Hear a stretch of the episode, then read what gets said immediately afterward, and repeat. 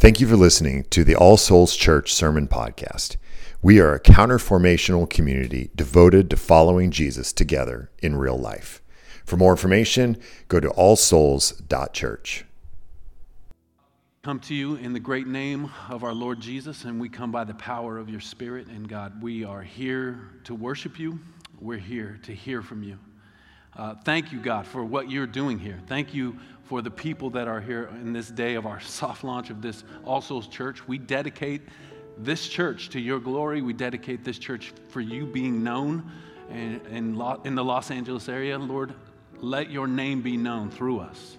We pray that many will come, many will be baptized, many will see Christ, many will know him. Uh, Lord, draw your people to yourself uh, not only in our church, but in every church that is preaching your gospel. Draw your people to yourself in this area. And God, we pray for our church as we move into the future together. Uh, we ask, God, that we would be in your presence, walking with you, hearing from you, ministering to people uh, for your glory. And so, Lord, we ask now that as we open your word and we hear from your word right now, we pray that you would speak to every person in this room. Uh, I pray for you to speak deeply to Christians who have been walking with you for years. I pray for you to speak deeply to people who are in the midst of pain and trial. I pray for you to speak to people that don't know you. I pray that you would open every eye and open every ear so that we can hear your word. And so we pray these things in the name of the Father and of the Son and of the Holy Spirit. And all God's people said, Amen. Amen. All right. So we're going to now get into the text of Scripture. The, the text that we just read, uh, we're now going to get into the sermon. So, with that, uh, if you don't already have it open, open your Bibles to uh, Matthew chapter 14, and that's where we're going to be today. And uh, we've been moving through in this church uh, the book of Matthew for some time. And now we're kind of in a new section of the book, book of Matthew, chapters 14 to 17. Uh, we are doing this series called Doctrines for All Souls from that section. And the idea is this that in this section of Scripture, many of the doctrines, that, the teachings that became core to Christianity are developed by Jesus. And then later we have the apostles kind of continue to develop those things and open them up to us. But we have the core of it taught by Jesus here in this section of Scripture. And so each week we're going to be looking at a particular doctrine and then how that matters to our life. So the doctrine and then how that matters to our life each week. And so this particular week we're going to be looking at Jesus in particular and what Jesus' ministry is to us. So, as you're seeking to understand who Jesus is, maybe you're somebody who's looking into Christianity, or maybe you're somebody who has been walking with God uh, it's important to understand who Jesus is for you and how he ministers to you so you can understand uh, his role in your life and so you can understand what he is intending to do. And so today, this is the, the, the main doctrine we're going to learn is that Jesus is the prophet, priest, and king. Okay, so he is your prophet, priest, and king. And so, whether you know it or not, God determined that what you needed most was a prophet, a priest, and a king. Now, in the Old Testament, you had prophets, priests, and kings. But when Jesus comes along, he fulfills all three of those roles in himself. That he becomes our prophet, our priest, and our king. And so, what, what I, the emphasis there is this that you need, in your connection with God, what you need, you probably think you need a lot of things, but what you really need is you need a prophet, a priest, and a king. So, as a prophet, uh, we see, and so we're going to see th- these three portraits of Christ and these three stories of Jesus. As a prophet, Jesus speaks for God, he speaks to us the Word of God. In fact, Jesus is even called the Word of God by the Apostle John. So, if you think about what a word is, a word is a rational expression of an idea or a thought or a concept. Well, Jesus is the Word of God, the prophet, and He is the rational expression of who God is. So, if we want to understand who God is, we don't contemplate our navel, instead, we look at Jesus. If we want to know who God is, we don't, uh, you know, it's not, we don't get to know God just by looking at nature. That's partially how we get to know God. But we also look at Jesus, and that's how we get to know who God is. So Jesus is the prophet that reveals God's will for us. And whether you know it or not, what you need is a prophet in your life, and Jesus is that prophet. He is also a priest. A priest functions as a mediator between God and man. So a priest is somebody who stands between us and God as a mediator to connect us to God. And Jesus is that priest who fulfills everything that we need. He lives a perfect life, he dies on the cross, he rises from death, and when he does that, he does it on our behalf as our priest. So he is the priest that makes the offering. And like in the Old Testament, they would sacrifice animals. So he makes the offering, but he himself is the offering and the sacrifice as the priest. Okay? And then the last thing is he's a king we all need to be ruled. Now, as, as self sufficient uh, people who are sinners and broken, we don't often understand that we need to be ruled. Uh, but Jesus Christ comes to rule over us, not in some kind of oppressive way, but instead he rules over us as the exact kind of king that we would always want and always need. He's the kind of king that lays down his life for you. He's the kind of king that provides for you. He's the kind of king that wants the best for you. And so this is who Jesus is to us. He's our prophet, our priest, and king. In this story, we're going to see that the prophet, priest, and king comes to us at the places of our own limitations. The prophet, priest, and king comes to us uh, in our fears and in our suffering. We meet God when we are disappointed when we're frustrated, when we're devastated, or we're grieving. We meet God when we fail, or we fall, or we stumble, or we struggle. Now, it would be nice if we met God in, in, in the, the better moments of life, and we do. But oftentimes, until we come to the end of ourselves and we see our limitations, we don't really understand how desperately we do need God. And these three stories show us that as prophet, priest, and king, that we do need him desperately. One of uh, a pastor that I like out on the East Coast, his name is John Zoll. He said this God's office is at the end of your rope. In other words, when you get to the end of yourself, you're at the end of your rope, that's the place where you get most honest with God, and that's the place where you really press in to meet with God. Uh, I would be willing to bet that most of us in this room, if you are a Christian, you came to know God at places of desperation, at places of need. Uh, maybe you even were converted at that kind of a place, that you had nothing else, and so you reached out to Him and He saved you. But also, the same is true in your Christian growth.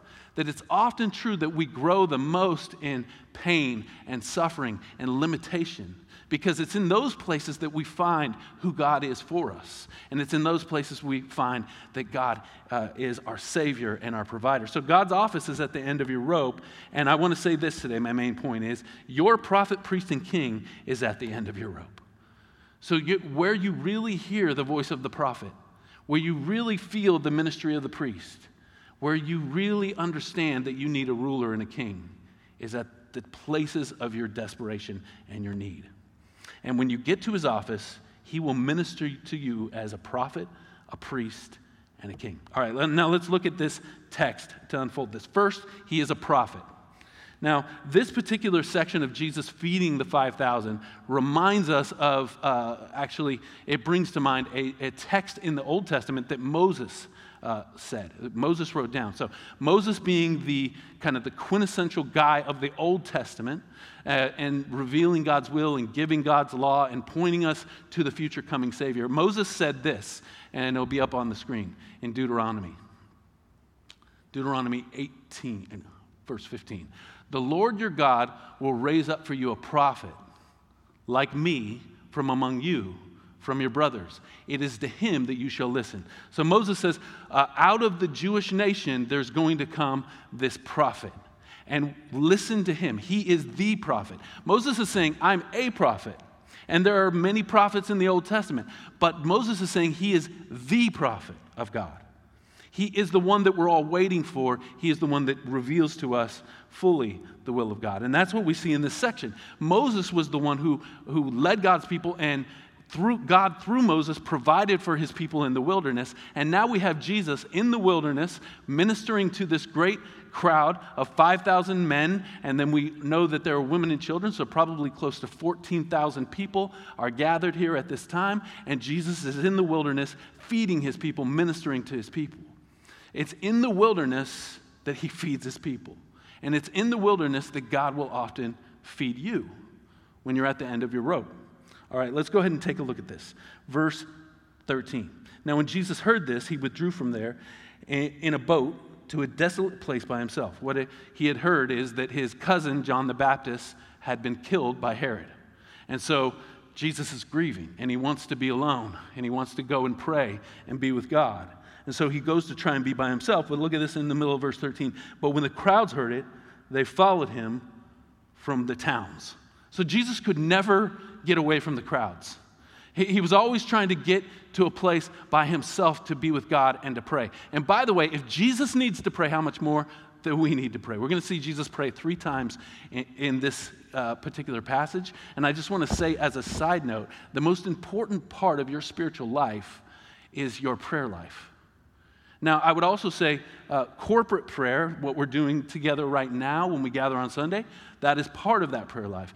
But spending time with God, praying to Him each day, uh, that is crucial for your understanding of God and growth in God. And so, if Jesus needed to do it, how much more do we need to do it? Okay, so verse 14. When he went ashore, he saw a great crowd now, when you think of this crowd, uh, we know, but from the passage itself, that this crowd is filled with people that are sick, people that are homeless, people that are broken.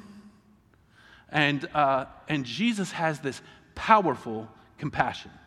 Now, the other day, uh, a few of the staff members from All Souls, we went over to Langer's Deli. Anybody ever been to Langer's Deli? Okay, the best pastrami sandwich on earth. Okay? Now, it's not just me saying that.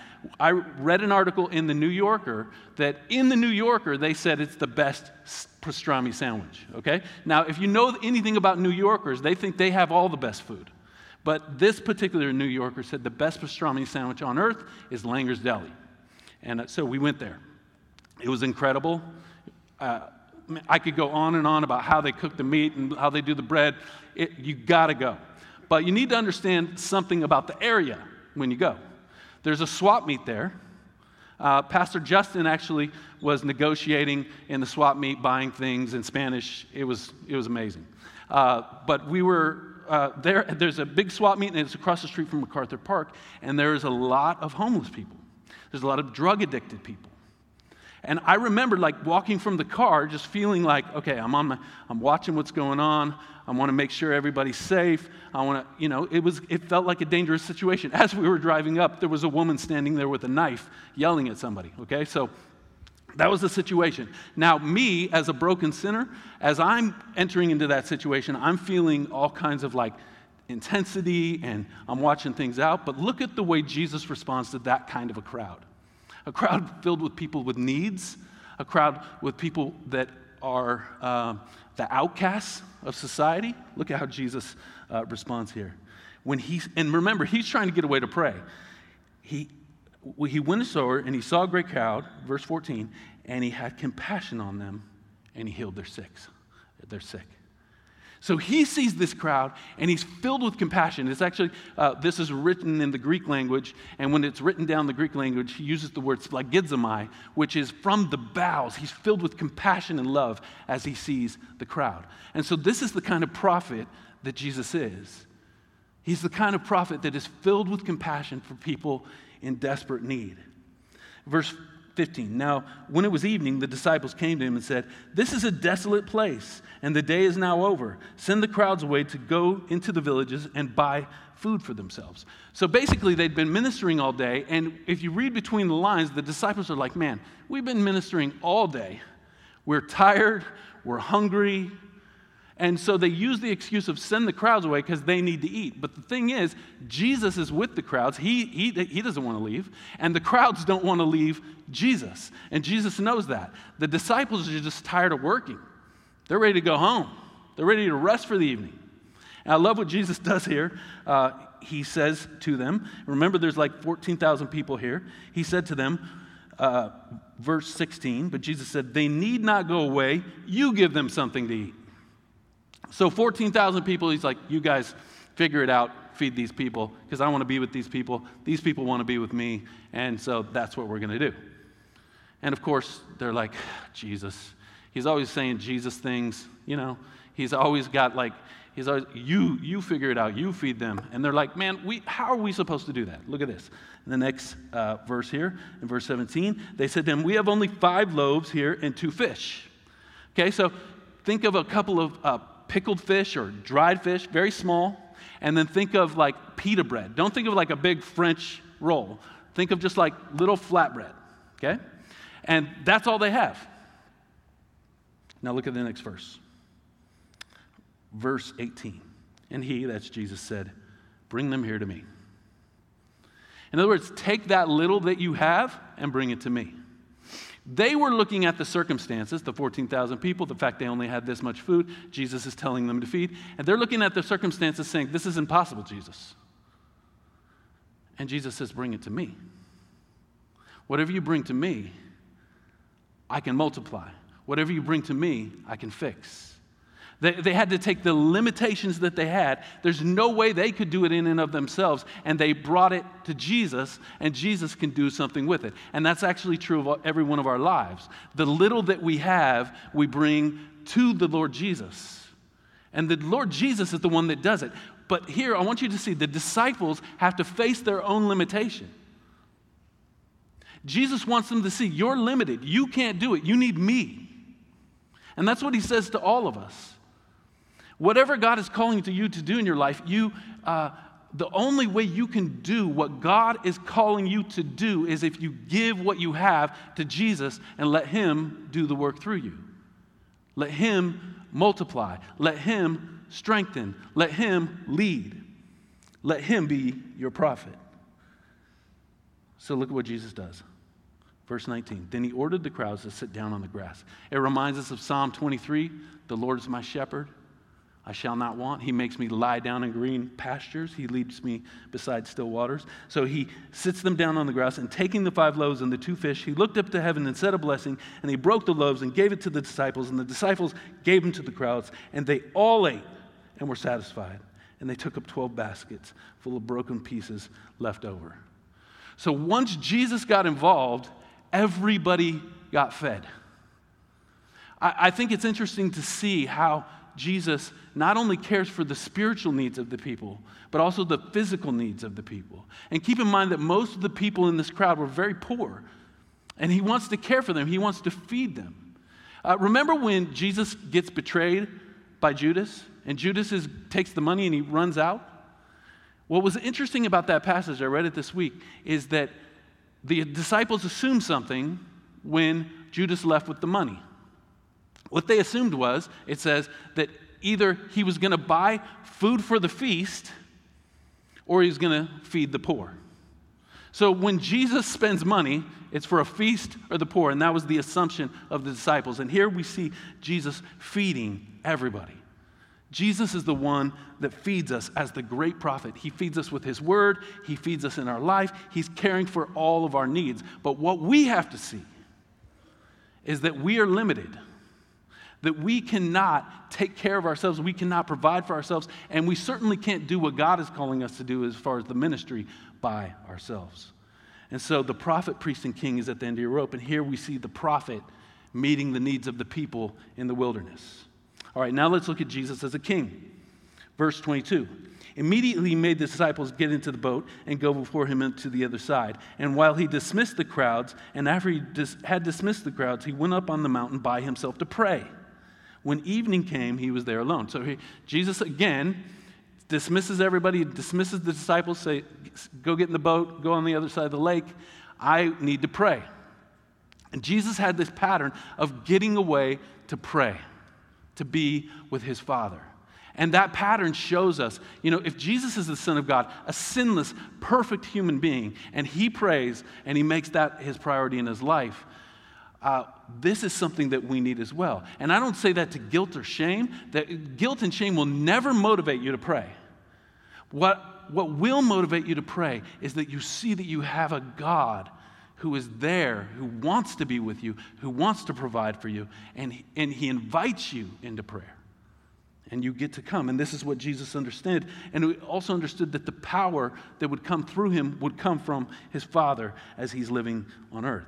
All right, so he goes away to pray, and he's there alone. Uh, verse 24 But the boat by this time was a long way from the land, beaten by the waves, for the wind was against them. So the disciples now are in the boat, and there's waves and there's wind. Now, uh, the Sea of Galilee, uh, I've actually been there before. It is, it's kind of like about the size of Big Bear Lake, a lot smaller than Lake Tahoe, but it's a pretty sizable lake, and it's surrounded by mountains.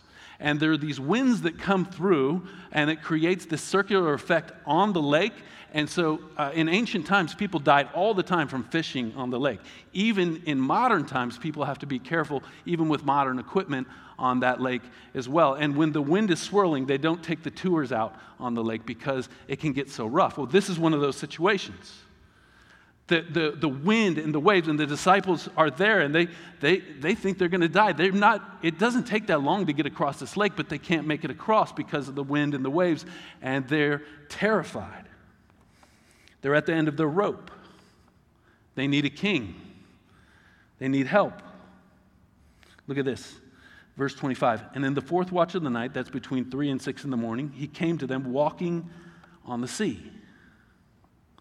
But when the disciples saw him walking on the sea, they were terrified and said, It is a ghost. And they cried out in fear.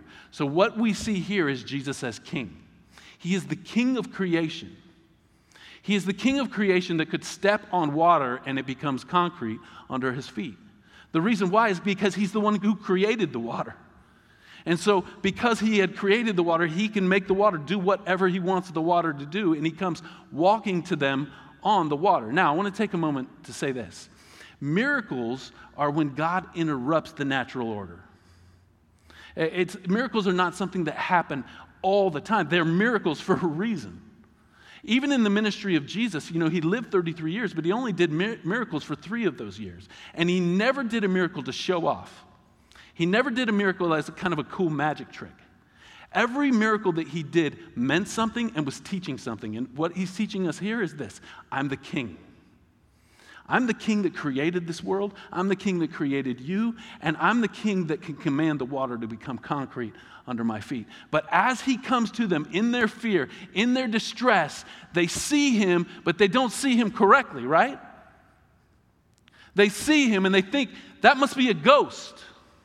Even though they've been with Jesus every day and they've seen him, they know what he looks like, but they assume he's a ghost. Oftentimes, when God comes to us in our trial and in our pain, in our struggle, when we're afraid, when we're uh, thinks things are falling apart as they do, they think they're going to lose their life. We don't see God correctly. But yet he comes to them as well. He comes to them just the same. And I love his compassion. I love the way that Jesus meets us in our fears, and he doesn't go, you know what, get your act together. I'm Jesus Christ. I've been with you every day. Of course I can walk on water. What's your problem? Instead, he meets them in that fear. And look what he says. Verse 27 but immediately Jesus spoke to them, saying, Take heart, it is I. Do not be afraid. So, first, take heart, have courage. I'm in here now. It's going to be okay. I'm your king. Uh, but then he says this It is I. Now, I was doing some study this week, and I, was, I mentioned this was originally written by Matthew in the Greek language. Uh, and some of the commentators pointed out something really interesting. The, the words that in, our, in the English Standard Version are translated, it is I, is actually just I am. Ego eimi in Greek. I am. Now, if you uh, have read Exodus, you will know that in Exodus chapter 3, when Moses uh, comes into encountering God and he asks God, What is your name? Who are you? And God says to Moses, I am. In other words, what he said to Moses is, I, I just exist. I am God. I, I have no limitations. I'm outside of all of this. I am. And Jesus Christ comes as king to his disciples in the midst of their pain and fear, just like he comes to you in the midst of your pain and fear, and he says, Take heart, I am. In other words, Jesus is making a claim to be God. And he's saying, As your God, I'm here. Don't look at your situation. Don't look at the stress. Don't look at the waves. Don't look at the wind. Look at me. I'm here. Do not be afraid. This is the most common command in the Bible, by the way. Do not be afraid. It's been pointed out that 366 times some version of do not be afraid is in the Bible. One for every day of the year and leap year. 366 times God says, do not be afraid. Why? Because as fallen humans, as limited humans, we are often crippled by fear. And so he comes and he meets them in the midst of their fear and says, Do not be afraid, I'm your king. Now, what is interesting next is Peter's, if you know anything about Peter, I love Peter, and uh, I also cringe when I read about Peter, and partly because Peter reminds m- me of myself. Peter's always the guy that's like speaking up too soon. Uh, he's always the guy that's like, you know, uh, he's kind of the guy that walks mouth first into a room just saying things. Uh, and he often says very stupid things, and he does a lot of stupid things. Um, so I can sympathize with Peter. But here, Peter's like, Lord, he gets it for a moment. He finally gets it. He's like, Lord, if it's you and you're I am, you're God, command me to come walk on. I want to walk on the water. Let me get out there.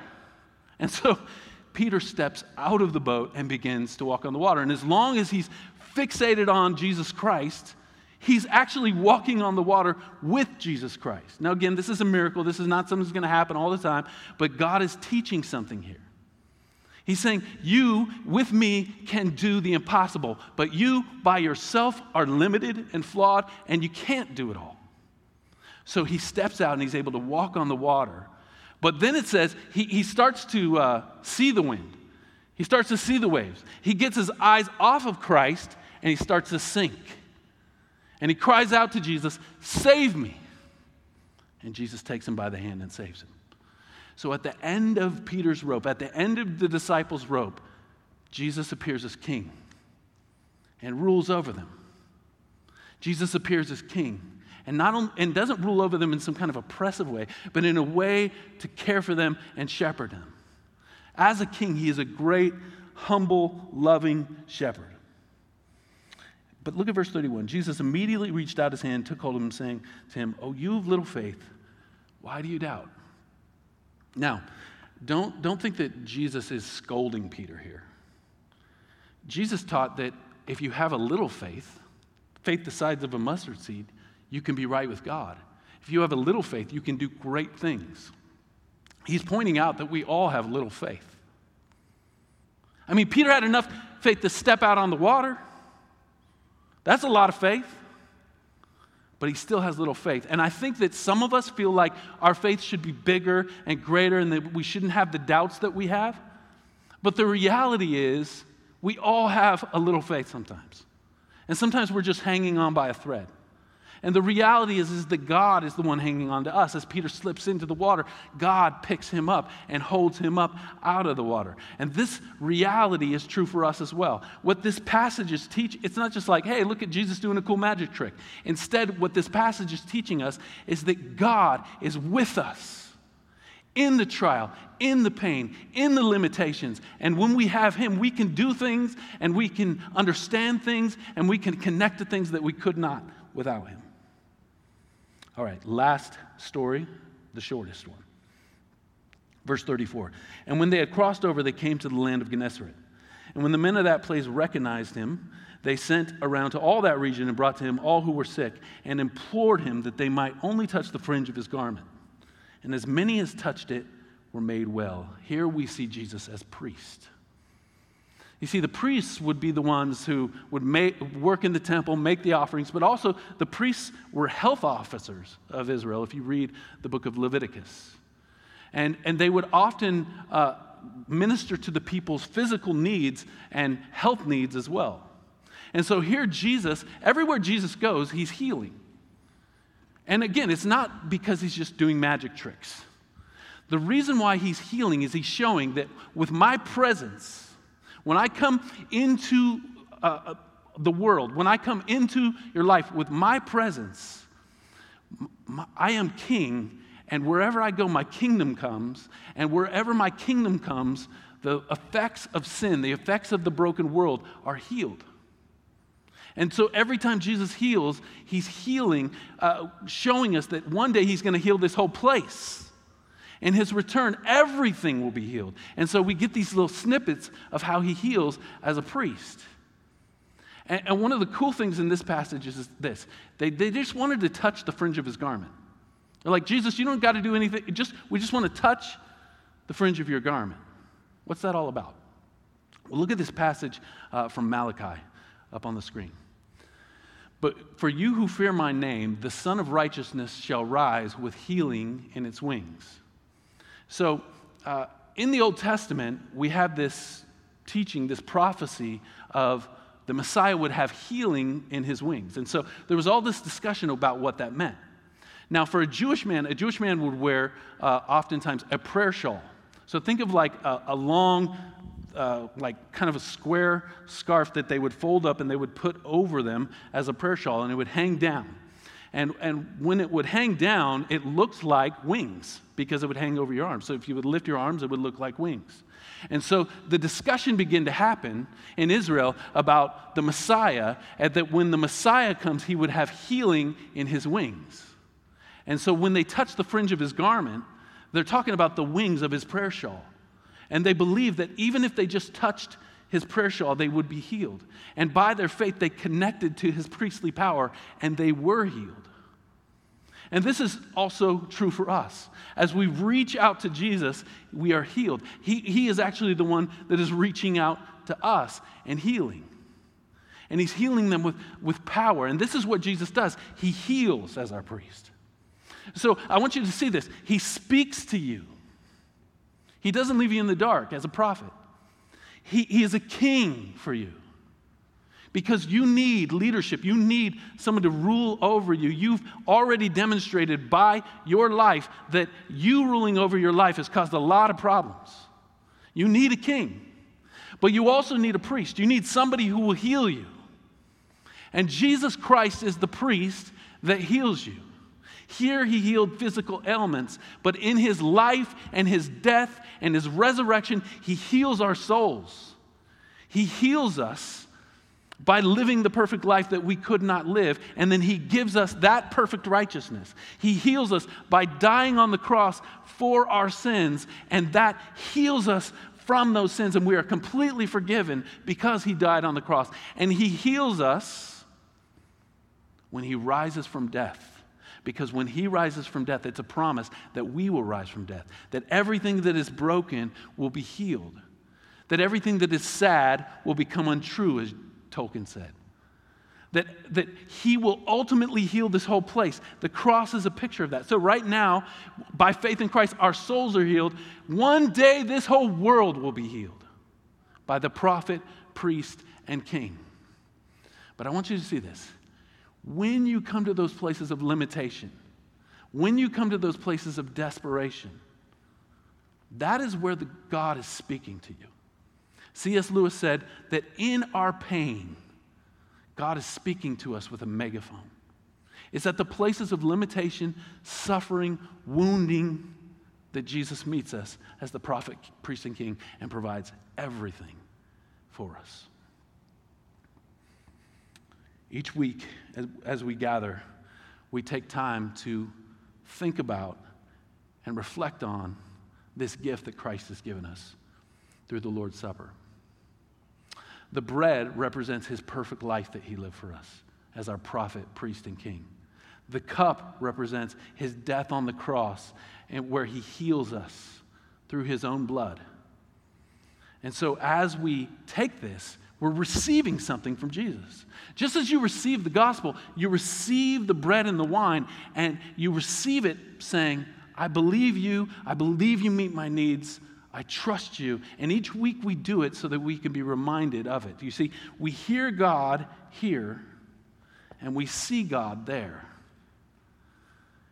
And when we take the elements into ourselves, it's an act of faith that we believe that the prophet, priest, and king is the healer, is the savior of our souls. So, with that, uh, in just a moment, we're going to take the Lord's Supper. But before we do, I want to say this everything in our service is for all souls, whether you believe or not. This particular part of our service is for Christians only. And the reason why is because it's, it's a declaration of faith. It, it means something deeply to Christians.